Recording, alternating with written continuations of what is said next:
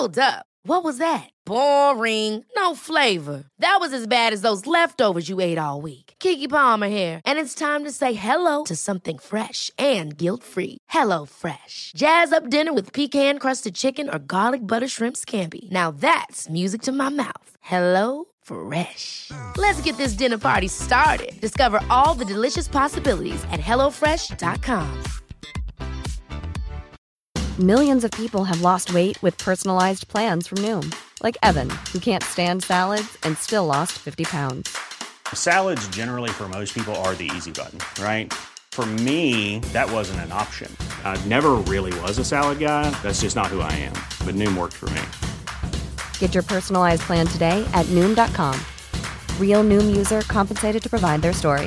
In four weeks, the typical Noom user can expect to lose one to two pounds per week. Individual results may vary. I'm Sandra, and I'm just the professional your small business was looking for. But you didn't hire me because you didn't use LinkedIn jobs. LinkedIn has professionals you can't find anywhere else, including those who aren't actively looking for a new job but might be open to the perfect role, like me.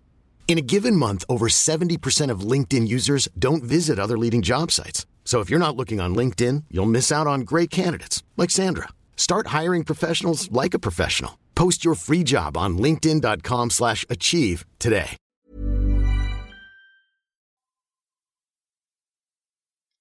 Join us for a journey as we go back to the great civilizations of the past. Who were the people? What were they like? How did they begin and how did they end? Let's find out on episode 45 Assyria versus Urartu. Previously on Fan of History, the Neo Assyrian Empire entered the interval, a dark period of decline. Argishti became king of Urartu and expanded the kingdom. Urartu had taken a serious position as the major power of the Near East. Hello, Dan! Hello, Anna! So where's Brennan? I don't know really. He went to a cold place, I think. Yes, he's off to Alaska this week, so I had to find a replacement. And if you are uh, a true fan of Fan of History, you remember Anna from the Hatshepsut video on the YouTube channel.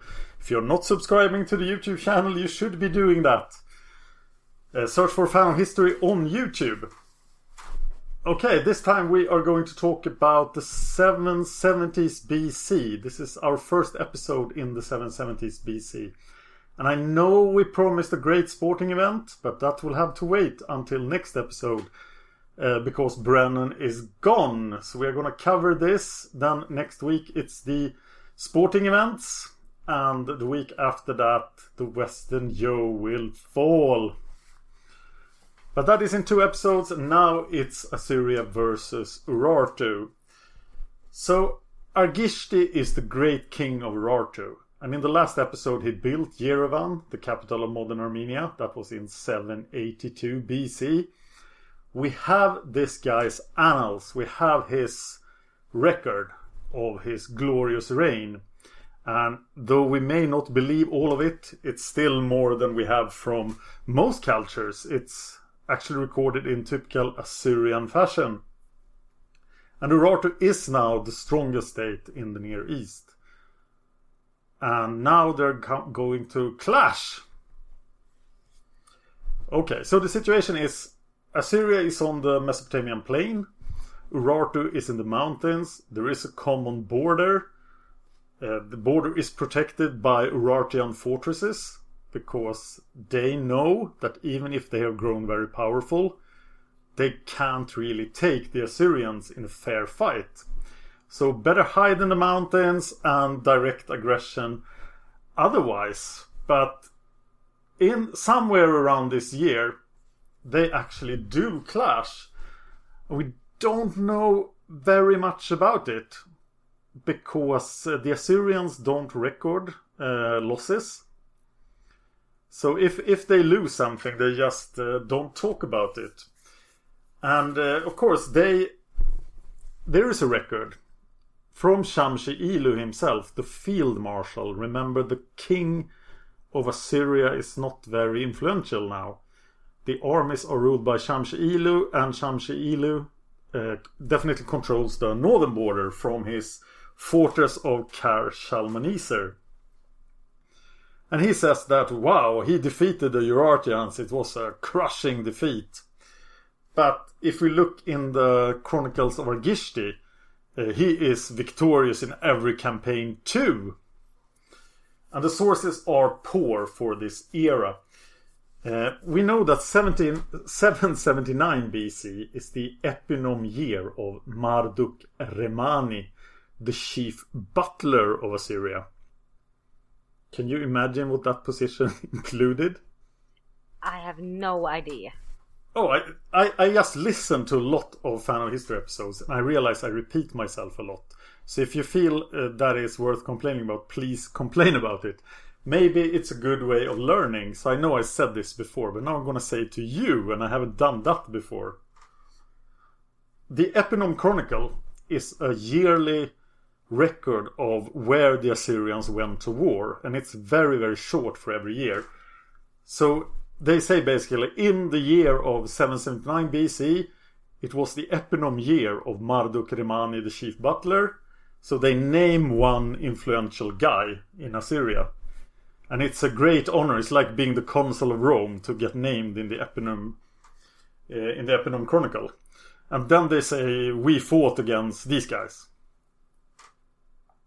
I have no idea how the chief butler got on the Eponym Chronicle because he was the most important person who hadn't been in the Eponym Chronicle yet. In the whole country. That's interesting.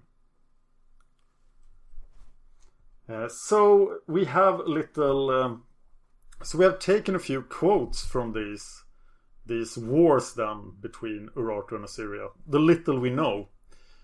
So Anna is gonna read the Argishti quotes over Urartu, and I'm gonna be Shamshi Ilu in my best Mesopotamian voice. I took many prisoners in Mana and Bushtu in 780 and 779. I captured Argishti's camp. I went as far as the mountain of Assyria in 778. I invaded the Kuti. I invaded Mana in 776 and 775. So not very easy to make a story that includes all of these statements. But the Kuti is a region of the uh, the Manai to the southeast of Lake Urmia. We talked about the Manians before. Their their region is called Mana, so that was what we talked about there. And it, it seems that Mana was a skirmishing ground. That was like the easiest way to get around the border mountains and actually find the Urartians to fight. Because they are uh, fighting the Manians around Lake Urmia. There might have been a very decisive battle in 774 BC, but we are gonna save that for later episode. And now we're gonna look into the army of Urartu. Because we did a whole episode on the Assyrian army before 745 BC when the world changes. And that is yet uh, 35 years away. So we don't know a lot about what the Urartian army was like, but it seems to have been modeled on the Assyrian army. Like a lot of stuff in Urartu, they just took the Assyrian model because they saw it working. So there is infantry, cavalry, and chariotry. They do have iron weapons. This area they control was part of the Hittite Empire, so iron has been worked here for a long time. They fight mainly with spears and bows and possibly swords. We remember that the Assyrians very seldom fought with their swords. Swords were honorary stuff that you carried around and executed people with. So you mainly fought with your spear and your bow. We have some statistics. You want to read them?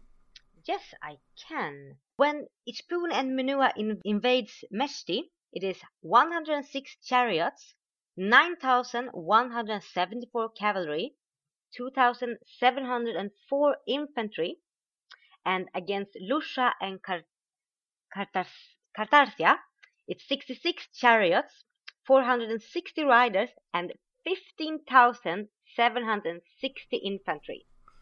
I, don't know what Meish, Lusha, and Katarsa are. They might be these random northern kingdoms that the Urartians and the Assyrians just name. And you, you get the feeling that they're making these places up. Like we beat some robbers and uh, we call them the kingdom of something. Uh, we can note that there was a lot of cavalry in the first one. We had 9,174 cavalry and like 3,000 infantry. And then we had a more realistic composition in the second attack with 15,000 infantry, formed 60 riders. Uh, these figures could be true. It seems if the Assyrian royal army normally numbered 50,000 guys, I could see an, uh, an Urartian army being around 16,000. That could make sense. We have some record from an attack on the west from Argishti uh, in 780 BC. If you go west from Urartu, you end up in uh, Turkey. What is today Turkey? The Turks are nowhere near Turkey at this time. And there is a small kingdom called Melid that was involved here. And we see Urartian influence spreading into Syria from the mountains to the north.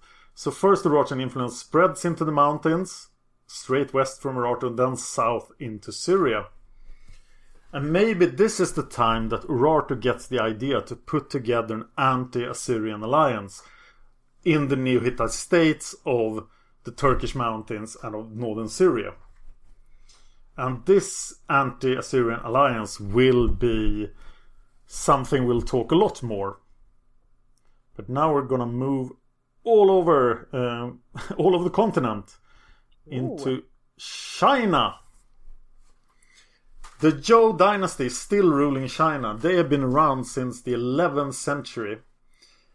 And in 780 BC, there is a major earthquake in China. And the city of Guanzhong is hit by this earthquake. And there is a soothsayer named Bu Yangfu who considers this earthquake an omen foretelling the destruction of the Zhou dynasty. So that doesn't sound very good. No, it doesn't. Uh, we'll uh, jump back. We'll stay in 780 BC and jump back to Babylonia. Mm-hmm. The kingdom in southern Iraq today, on the fertile plains of southern Mesopotamia. Babylonia has been in a miserable state since an Assyrian king in the 810s decided that his major duty was to just crush Babylon every year. But now, here are the first signs of recovery when Marduk Apla Uzur becomes the first Chaldean king of Babylon. The Chaldeans, we talked about them a lot, they are in uh, the south of Babylonia, in the marches, in the sea land. And they have been opposing Assyrian aggression forever. Ever since they got there, they have been the enemies of the Assyrians. There are three major Chaldean tribes, and the Bit Yakin will soon take control of the kingship. But this guy, Marduk Aplasur, is from one of the other two tribes. And we don't know a whole lot about him. We have one one single thing recorded from his entire reign, and it will last until 769 BC.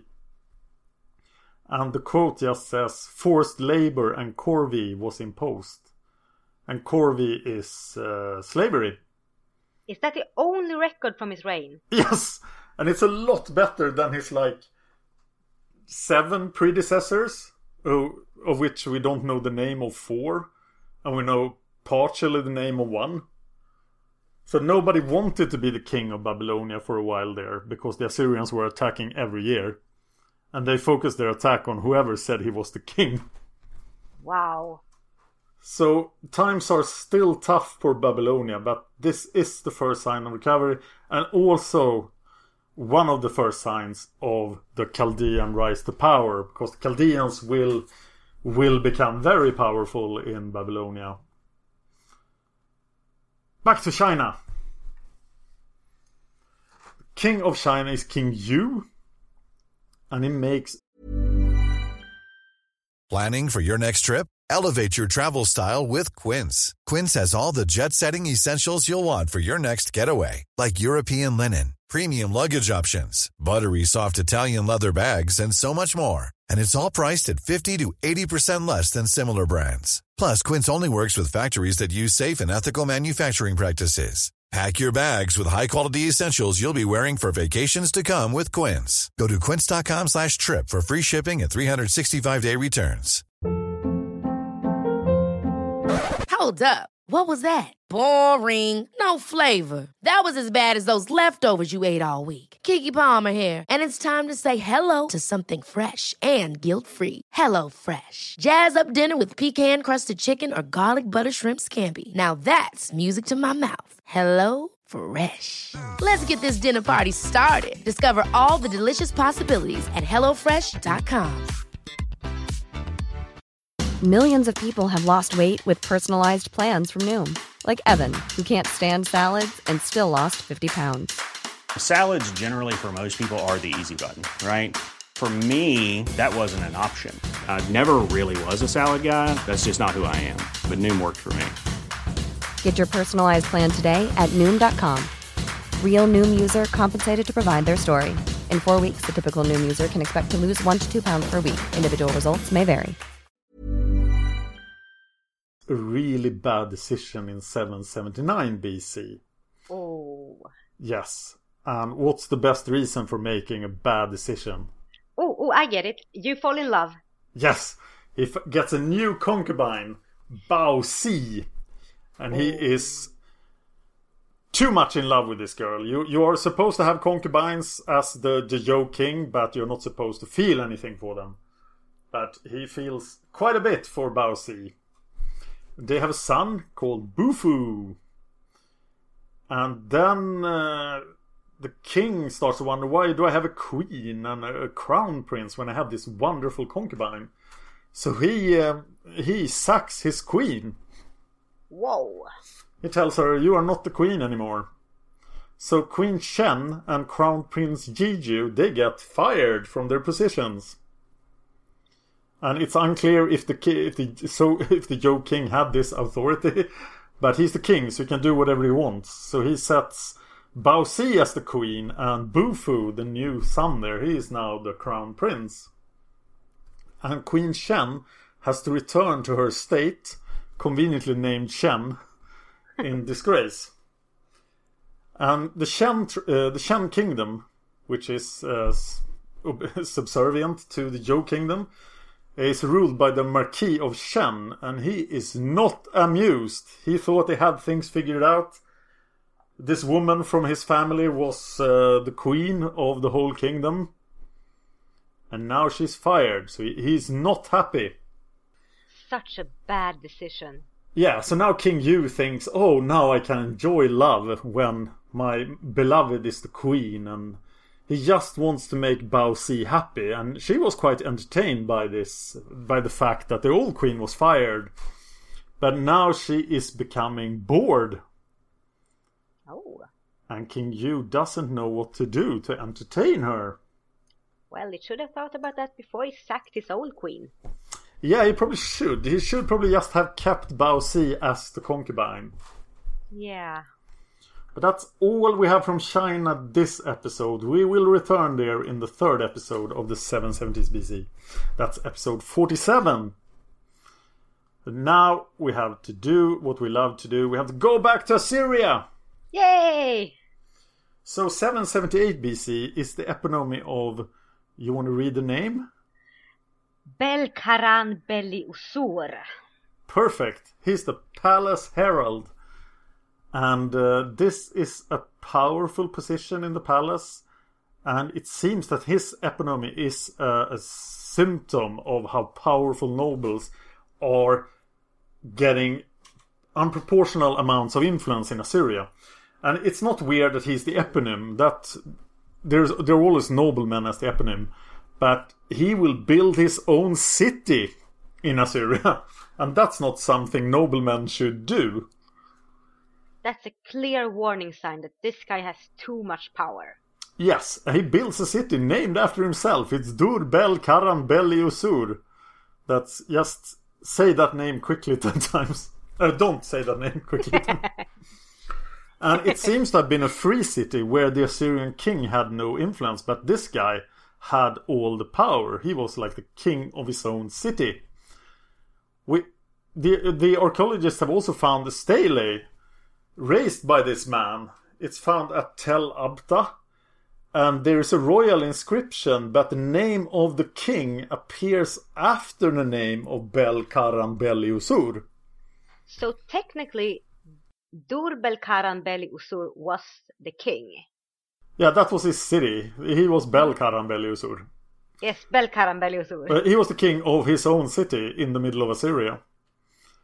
And all of this is going on while Shamshi Ilu still controls the royal Assyrian army.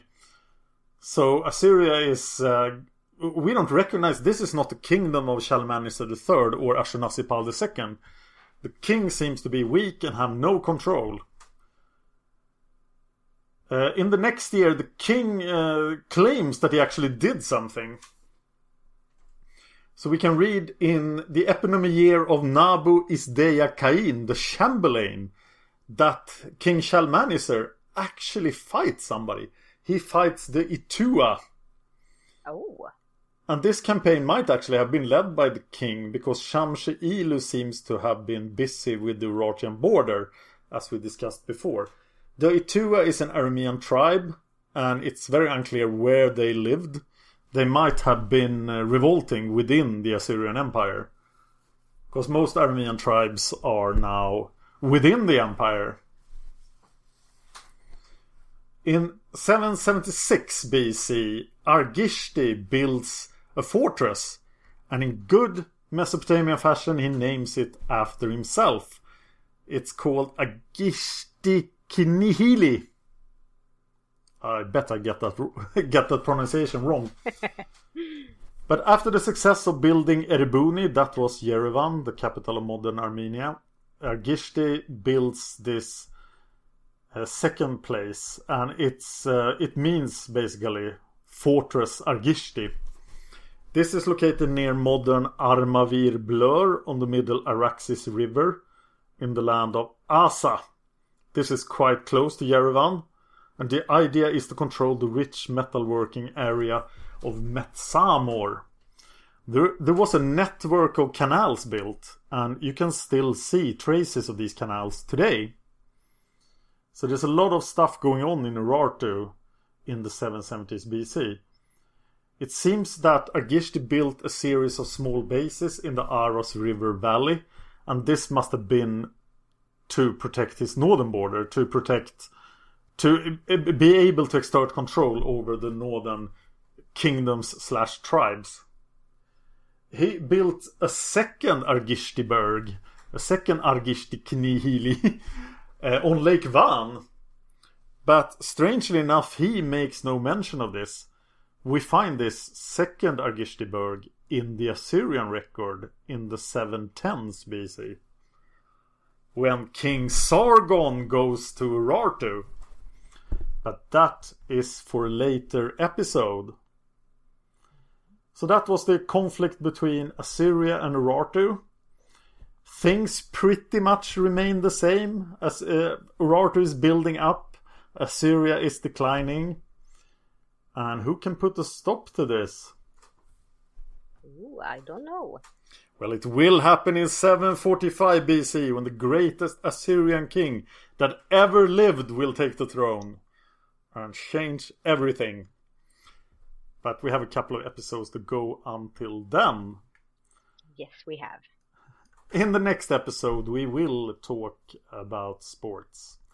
So, next time, it's the Olympics. Currently going on in Rio, actually, when we record this. Um, we should um, talk a bit about you, Anna. I'm happy that you are here and helping me out with this. Thank you. It's so nice to be here again. I really love this podcast and the Fan of History YouTube channel. It's so nice to be here and make a visit again. Thank you. I might use you as my uh, replacement Brennan later as well. if Brennan ever goes to Alaska again, I can. I'd be more than happy to jump in. We Anna and I do uh, another podcast together. But it's Yes, in. Swedish. Do you want to explain what it's about? Yes, it's a podcast that covers a series of book called the Ice People Saga. Uh, the Ice People Saga has actually been translated to Eng- English now, so if you are interested, you can go and pick it up on the bookstores. The first It's- book is named uh, Spellbound. Exactly. It's 47 books. 47 books, and me and Don are doing one podcast episode of each of the books. So now we have worked to we have worked halfway there, I think. And our Yeah, we're doing do, 26 next week. Yes, and our plan is to do all 47 books, cover them, each and every one of them, and perhaps do something more about because the Ice People saga is written by an amazing author named Margit Sandemo from Norway and Sweden, and the Ice People saga covers around thousand year of uh, a, a family's tale and it's lots of uh, witchcraft and history and of course family history so it's really really interesting I'm actually quite impressed by this saga because it's 10,000 pages of the same story uh, covering this entire period. Then, so if you are Scandinavian, Norwegian, Danish, or Swedish, you can listen to that podcast. It's Sagan om Isfolket podden. yes So where else can people find you, Anna? uh, i have a blog but it's in swedish of course and it's setsunaseras.blogspot.se and there i write a lot about everything that's going on in my life and i'm also a huge twitter addict so i'm on twitter every day and that and uh, my name there is Anna Feras. I tweet mostly in Swedish, but also sometimes in English. And I have a Facebook page uh, where I post mostly in Swedish, but also kind of a lot of links on English, and that is called Setsuna Feras. We have a couple of ideas for fan of history videos for the YouTube channel. Oh yes, we have. Should we uh, perhaps tease them? Then people can tweet you and um, try to make you do them. Yeah, that would be nice. My uh, favorite part of the history, as you perhaps could have guessed when I was a guest at, on the Hatshepsut episode, is ancient Egypt. So uh, I have a couple of ideas that I really would like to do, and Don has really said you have to do this. But problem is I'm running out of time. So if you want something about ancient Egypt, perhaps around the time Ramses the for the first, the second, and the third, New Kingdom stuff. Exactly. So give me a tweet. So I know you know a lot more about Egyptian history than I do. Uh, but do you understand anything of what's going on in Egypt in like the 9th and 8th century BC? No, not so much actually. Nobody does. I'm No. so confused by Egypt. but it's so early, and I mean, they did. They, there was chaos there. it's extremely late, right, for Egypt. Yeah, but you know, not All, all the good things have already happened, and now only bad things are happening to the poor Yeah. Egyptians. but it's still a bit of chaos. Definitely. Mm. I should plug the fanohistorywordpress.com, our website, mostly containing the scripts from Timeline of World History, which is another YouTube series I do with Shane Sowersby, covering all of world history from 200,000 BC. If you like Fan of History, the videos, the stuff we do, please become a patron at patreon.com slash fan of history.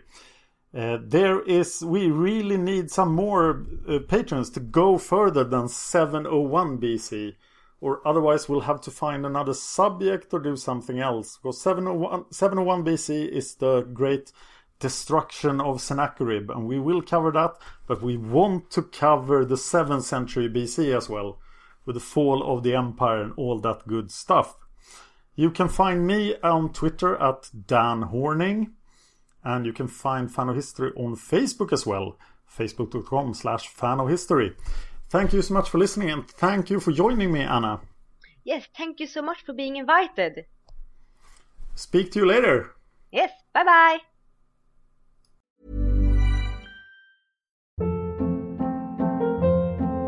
Hold up. What was that? Boring. No flavor. That was as bad as those leftovers you ate all week. Keke Palmer here, and it's time to say hello to something fresh and guilt-free. Hello Fresh. Jazz up dinner with pecan-crusted chicken or garlic butter shrimp scampi. Now that's music to my mouth. Hello Fresh. Let's get this dinner party started. Discover all the delicious possibilities at hellofresh.com.